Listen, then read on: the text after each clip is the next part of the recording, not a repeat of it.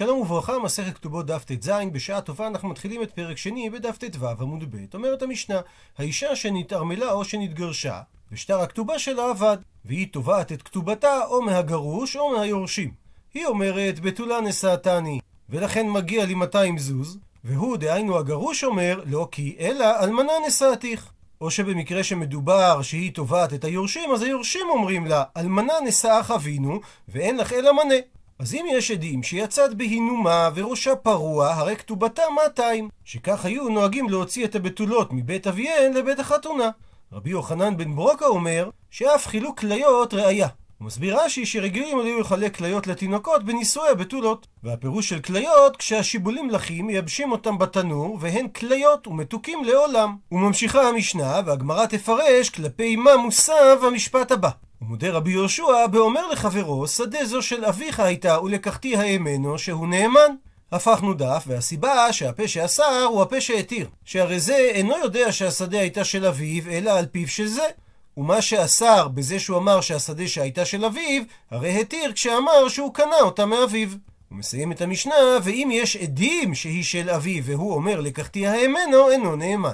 שכאן אין לנו הפה שאסר הוא הפה שהתיר, וממילא הלקוח צריך להביא ראייה לדבריו. מדייקת הגמרא, טעמה שאמרה המשנה, שמאמינים לאישה שכתובתה 200 בגלל דאיכא עדים, שיש עדים שיצאה בעינומה וראשה פרוע. הליקא עדים, במקרה שאין עדים, כנראה שהבעל הוא המהימן. ואנחנו לא אומרים שהואיל ויש לנו ספק על יום נישואיה אם היא הייתה בתולה או בעולה, אז אעמד אותה על חזקתה של קודם לכן, והרי מתחילה ודאי שהיא בתולה הייתה. אז אם כך, לימה, אולי נאמר, תנן סתמא דלא כרבן גמליאל, ששנינו את המשנה בסתם, ללא ציון דעת התנא, וזו אחת מן הדרכים שבהן סידר רבי יהודה הנשיא את המשנה, כדי שנפסוק הלכה כמותה, והרי המשנה היא דלא כרבן גמליאל. דאי המשנה הייתה תואמת לשיטת רבן גמליאל, הרי הוא אמר בדף י"ב, לגבי אישה שלא נמצאו לה בתולים, ויש ספק האם היא נאנסה לפני או אחרי האירוסין, שהיא נאמנת לומר משארסתני נאנסתי, כי מעמידים אותה על חזקתה. אז האמר, הוא היה אומר במשנה שלנו שהדין שאי היא מהמנה, שהאישה נאמנת שהייתה בתולה, שהרי לפי רבן גמליאל הולכים אחרי החזקה דגופה.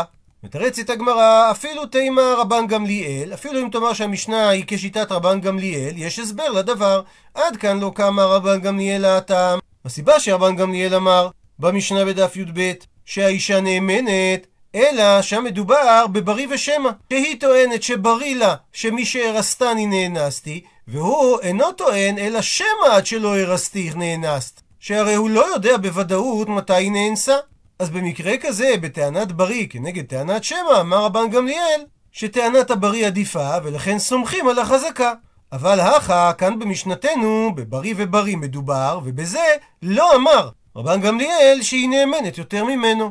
מקשה על כך הגמרא, ודקרי לה, מה עיקרי לה? מי שהקשה את הקושייה ואמר שנראה שמשנתנו היא דלא כרבן גמליאל, מה עלה בדעתו שגרם לו לומר שזה לא כשיטת רבן גמליאל, והרי זה בכלל לא דומה למשנה בדף י"ב שהיא מדברת משהרסתני נאנסתי ושם זה טענת בריא כנגד טענת שמא, לעומת הא במשנה שלנו שבריא ובריא הוא. מסבירה הגמרא שכיוון דרוב נשים בתולות נישאות, כך שקרובה טענתה להיות אמת יותר משלו, לכן חשב המקשן כי בריא ושמא דמי, שזה נותן יותר תוקף לטענה שלה, ולכן הוא דימה את זה למשנה בדף י"ב שיש פה טענת בריא כנגד טענת שמא. וסייעת להסבר הזה, ואך אינמי מסתברא, וכך גם מסתבר לומר, מדקתני, מזה שכתוב בסוף המשנה, הוא מודה רבי יהושע, אז היא אמרת בישלמה, נוח לי להבין אם תסביר, שאיירי רבן גמליאל במודה, שפיר. שמדובר ברישא של המשנה, בטענת בריא ובריא, בזה מודה רבן גמליאל לרבי יהושע, והוא אומר לו שאף אגב שאני חולק עליך בטענת בריא מול טענת שמא, אני מודה לך כאשר זה טענת בריא מול טענת בריא. ולפי ההסבר הזה, שייך הלשון של המשנה בהמשך, שרבי יהושע מודה לרבן גמליאל, במקרה של האומר לחברו שדה זו של אביך וכולי, כי משמעות הלשון שרבי יהושע אומר לו, אפילו שחלקתי עליך במשנה בדף י"ב לגבי המקרה משהרסתני נאנסתי, שלמרות ששם יש לומר שיש לה טענת מיגו, ובכל זאת רבי יהושע אמר שהיא לא נאמנת, במקרה של המשנה שלנו, מודה רבי יהושע לרבן גמליאל, שהרי הייתה לו טענת מיגו שהוא יכול היה לשתוק, ולא לומר לו שהשדה הייתה של אביו. ולכן, כאשר הוא אומר לו, השדה הייתה של אביך ואני קניתי ממנו, הוא אכן נאמן בטענתו. לעומת זאת, אלא אי אמרת שלא הערער רבן גמליאל במודה. דהיינו שאם תסביר שהרישא של המשנה לא מסתדרת לשיטת רבן גמליאל, והוא יחלוק על רבי יהושע אפילו בטענת בריא ובריא, אז אם כך, רבי יהושע למען מודה. שמה שייך לשנות במשנה, לשון ומודה רבי יהושע. ולכן מכאן סייעת, שאכן המשנה מסתדרת ברישא גם לרבן גמליאל, שבטענת בריא ובריא, במקרה שאין לאישה עדים, היא לא נאמנת שהרי המוציא מחברו עליו הראייה. דוחה הגמרא את הראייה מהלשון של ומודה רבי יהושע, ואומרת, מי סברת שרבי יהושע אהי פירקין קאי? האם זה הכרח להסביר שהמילים ומודה רבי יהושע מתייחסות למשנה שלנו? ניתן להסביר שאמיגו קאי והפירקין קמא קאי. שרבי יהושע מתייחס לאחת מארבע המחלוקות שיש לו עם רבן גמליאל בפרק הקודם, וכך הוא אומר, שאף על גב שחלקתי עליך במיגו מהפרק הקודם, במיגו שמוזכר במשנה הזאת, אני מודה לך. כך שמהלשון מודה רבי יהושע, אין הוכחה שהרישא של המשנה היא גם כשיטת רבן גמליאל. ושואלת הגמרא, אהיה, על איזה מתוך ארבעת המחלוקות בפרק הקודם, שנאמר במיגו, מתייחסות המילים ומודה רבי יהושע? ועוברת עכשיו הגמרא בסדר הפוך, על ארבעת המחלוקות מהפרק הקודם. אילמה אם תאמר שמדובר אהה על המשנה שאומרת הייתה מעוברת ואמרו לה מה טבעו של עובר זה והיא ענתה מאיש פלוני וכהנו ששם רבן גמליאל ורבי אליעזר אומרים נאמנת ורבי יהושע אומר לא מפיה אנו חיים אבל הרי הטעם שם במשנה מהי מיגו איכא איזה טענת מיגו היא יכולה הייתה לטעון? שהרי קרסה בין שיניה כך שהיא לא הייתה יכולה לומר לא נבהלתי כלל אלא אומרת הגמרא אהה על המקרה הזה שאמרה המשנה, ראו המדברת עם אחד, ואמרו לה, מה טבעו של איש זה? והיא ענתה, איש פלוני וכהנו. לא בהכרח שהוא כהן, אלא הכוונה שהזרע שממנו ראוי לכהונה. ועל כך רבן גמליאל ורבי אלעזר אומרים נאמנת, ורבי יהושע אומר, לא מפיה אנו חיים. ושוב שואלת הגמרא, הטעם שם במקרה הזה, מהי מיגו איכא? איזה טענת מיגו יש לה? הניחא לזעירי, נוח ומובן הדבר לשיטת זעירי דאמר, מהי משמעות המילה מדברת? הכוונה שהיא נסתרה. ואז קיימת טענת מיגו, דאי באי אמרה, לא נבהלתי, שאם היא הייתה רוצה לשקר, היא הייתה אומרת טענה יותר טובה, לא נבהלתי כלל, שהרי לא ראו שהיא נבהלה, רק ראו שהיא נסתרה, וכאמרה, נבהלתי. אז מיגו, מתוך זה שהיא טענה את הטענה הפחות טובה, מהמנה, נאמין לה שהיא לא משקרת. אלא לרב אסי שהוא הסביר, דאמר, מהי משמעות המילה מדברת, הכוונה נבהלת, אז לשיטתו, מהי טענת מיגו איכא? איזה טענת מיגו יש לה?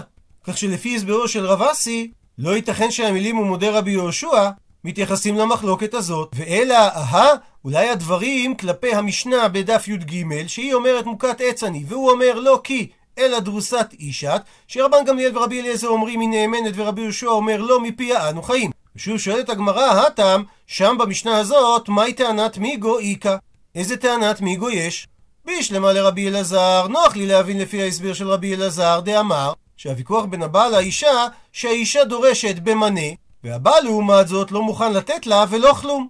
אז אמרו רבן גמליאל ורבי אליעזר שהיא נאמנת, מיגו דאי באיה אמרה, ומתוך שאם היא הייתה רוצה לשקר, היא הייתה יכולה לומר מוכת עץ אני תחתיך, והית לה 200, ובמקרה כזה היא הייתה זכאית לקבל 200 בכתובתה, וכאמרה טענה חלשה יותר, שהיא כבר הייתה מוכת עץ לא תחתיך אלא מעיקרא, שבמקרה כזה היא לא זכאית דלת לה אלא מנה.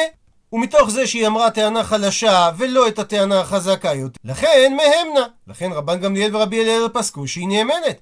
אלא לרבי יוחנן דאמר שהוויכוח בין האישה לבעל שהיא דורשת ב-200 והבעל מוכן לתת לה ומנה.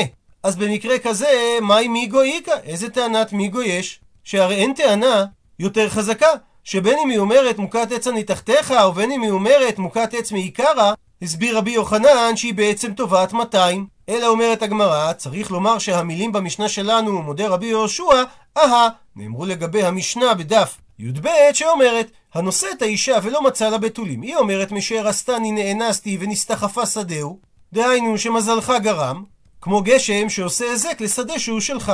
והוא אומר לא כי, אלא עד שלא הרסתיך, נאנסת. רבן גמליאל ורבי אליעזר אומרים שהיא נאמנת, ורבי יהושע אומר לא מפיה אנו חיים. והסיבה שרבן גמליאל ורבי אליעזר אמרו שהיא נאמנת, דמיגו דאי באי אמרה מוכת עץ אני תחתיך, שמתוך שאם היא הייתה רוצה לשקר, היא הייתה אומרת טענה של מוכת עץ אני תחתיך, שעל פי הטענה הזאת דלא כפסלה נפשה מכהונה, שבמידה והיא תתאלמן, היא תוכל להתחתן עם כהן. אבל אם לא אמרה את הטענה הזאת, אלא וכאמרה נאנסתי, וזאת טענה חלשה יותר, שבמידה והיא תתעלמן, דקפסלה נפשה מכהונה. אז משום הכי, בגלל טענת המיגו, כאמר רבן גמליאל דמהמנה, שהיא נאמנת. וכאמר רבי יהושע לרבן גמליאל במשנתנו, בהאי מיגו דהכה, מודינה לך. בטענת המיגו שבמשנה שלנו, אני מודה לך שאכן הוא נאמן, לעומת זאת בההוא מיגו דהתם, שהיא יכלה לומר מוכת עץ אני תחתיך, והיא טענה טענה חלשה יותר ואמרה נאנסתי, פליגנאי לבך, אני חולק עליך. אז עד לכאן ראינו שניתן להסביר את המילים ומודה רבי יהושע לא לגבי הרישא של משנתנו, אלא לגבי המשנה בדף י"ב, כך שאין ראיה מלשון המשנה שהמקרה ברישא נאמר גם על דעתו של רבן גמליאל. ושואלת עכשיו הגמרא שאלה עקרונית. מכדי, הרי, היי מיגו והי מיגו. במשנה בדף י"ב יש לה טענת מיגו, ובמשנה שלנו יש לו טענת מיגו. מה ישנה היי מיגו מהי מיגו? במה שונה טענת המיגו משהרסתני נאנסתי, שרבי יהושע אמר שהאישה לא נאמנת, לעומת טענת המיגו שלה אומר, שדה זו של אביך הייתה, שרבי יהושע מודה לרבן גמליאל שהוא נאמן. מתרצת הגמרא, הכה אין שור שחוט לפניך, הטם הרי שור שחוט לפניך. הוא מסביר רש"י, לגבי השדה אין שור שחוט לפניך, שיגרום לכך שהבעלים שרואים את השור השחוט יתבעו מי שחט אותו. והנמשל, כלומר, אם האדם היה שותק, האדם השני לא היה מערער על השדה, שהרי הוא בכלל לא יודע שהיא הייתה של אביו. כך שאם זה לא היה פשוט לאדם השני שהוא אכן לקח את השדה מהאבא, הוא לא היה אומר לו של אביך הייתה. ובמצב כזה אומר רבי יהושע שאכן אומרים מיגו. מה שאין כן לגבי המקרה שלא מצא לה בתולים, שם זה נחשב שור שחוט לפניך. שהרי זה שהוא לא מצא לה את הבתולים, זה הטריגר לכך שהוא הולך לבית הדין. אז אמנם יש לה להשיב טענה טובה יותר מזו שהיא טוענת בבית הדין, ובכל זאת יגיד רבי יהושע שאנחנו לא אומרים טענת מיגו, או בגלל שלא בהכרח היא העלתה על דעתה שיש טענה טובה יותר, או בגלל שאנחנו אומרים שהיא כזאת חכמה, שמראש היא מערימה וטוענת טענה חלשה יותר כדי שנאמין לה. וממשיכה הגמרא ומקשה, וכיוון דרוב נשים בתולות נישאות, אז גם במקרה שכי לא עטו עדים, מה יהווה? מה זה משנה אפילו אם לא באו עדים? והרי יש לנו כלל שבדרך כלל הרוב נישאות בתולות, ואם כך, רוב הסיכויים שגם היא הייתה בתולה ומגיע לה 200. עונה על כך אמר אבינה, משום דאיקא למימר, כי יש לומר שרוב נשים בתולות נישאות, אבל ומיעוט אלמנות. וכל הנישאת בתולה יש לה קול, דהיינו הדבר מפורסם והרבה יודעים שיצאה בעינומה. הפכנו דף, וזו הואיל ואין לה עדים שיצא קול, ליטרה לרובה. אז זה ראייה נסיבתית, שכלפיה נחלש. הכלל שאומר שרוב נשים בתולות נישאות. מקשה על כך הגמרא, אם אתה אומר שכל הנישאת בתולה יש לה קול, זה אומר שגם יש חזקה הפוכה, שמי שאין לה קול זה אומר שהיא לא נישאה בתולה. אז אם כך, כי אתו עדים שהיא יצאה בהינומה וראשה פרוע, מאי הוי? מה הם מועילים? להפך, נאמר, הנך סהדי שקרי נינהו. שאלו עדי שקר, שהרי מזה שאין לה קול זה חזקה שהיא לא נישאה בתולה. אלא אומרת הגמרא, שכך צריך להסביר את מה שאמר רבינא. שלא כל הנישאת בתולה יש לה קול, אלא רוב הנישאת בתולה יש לה קול. וזו הואיל ואין לה קול, יתרה לרובה. ובגלל שהנוסח הוא רוב הנישאת, ניתן לומר שהיא מאותו מיעוט שכאשר היא התחתנה בתולה לא היה לה קול, לא לא היה לה דבר פרסום, ולכן מועילים העדים שהיא אכן נישאה בתולה. ציטוט מהמשנה, אם יש עדים שיצתה בהינומה וראשה פרוע, כתובתה 200. ומקשה הגמרא, וליחוש דילמה מפקא עדים בהאי בי דינא וגביה, שנחשוש אולי היא תיקח את עדי האינומה לבית דין אחד, ועל ידם היא תגבה את כתובתה, והדר, ואז היא תחזור, מפקא לה לכתובה בהאי בי דינא וגביה בה, והיא תביא את כתובתה לבית דין אחר, ושם היא תגבה פעם נוספת את הכתובה. מתרצת הגמרא שני תירוצים. תירוץ ראשון אמר רבי אבאו, זאת אומרת, כותבים שובר. שכשהבעל פורע לה את כתובתה, היא תכתוב לו שקיבלה כתובתה, ועל ידי הקבלה הזאת, יהיה בידו לזכות בבית הדין השני, ששם היא תביא את הכתובה עצמה. תירוץ שני, רב פאפה אמר, במקום שאין כותבים כתובה עסקינן. הוא מסביר רש"י, שלעולם אין כותבים שובר, כי אז הבעל צריך לשמור את שוברו מן העכברים.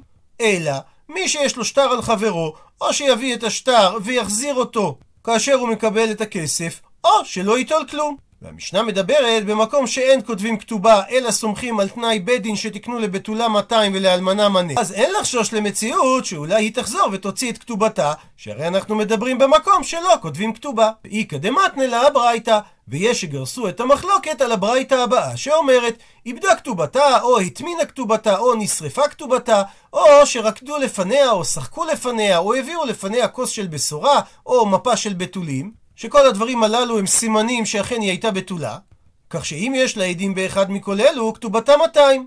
עד לכאן לשון הברייתא, ומקשה הגמרא, וליחוש דילמה מפקא עדים באי בי דינא וגביה והדר מפקא לכתובתה באי בי דינא וגביה בה.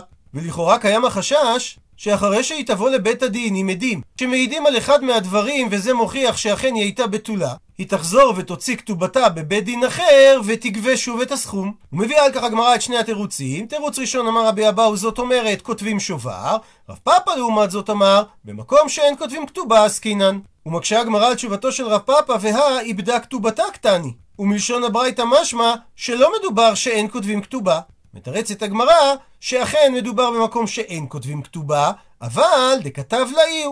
שהבעל בצורה יוצאת דופן, כן כתב לה כתובה. מקשה הגמרא, אבל סוף סוף קשה, שהרי מפקא לה וגביה בה, היא כן תוציא את הכתובה ותגבה אותה שוב. לכן מתרצת הגמרא, מהי הכוונה שהיא איבדה את כתובתה?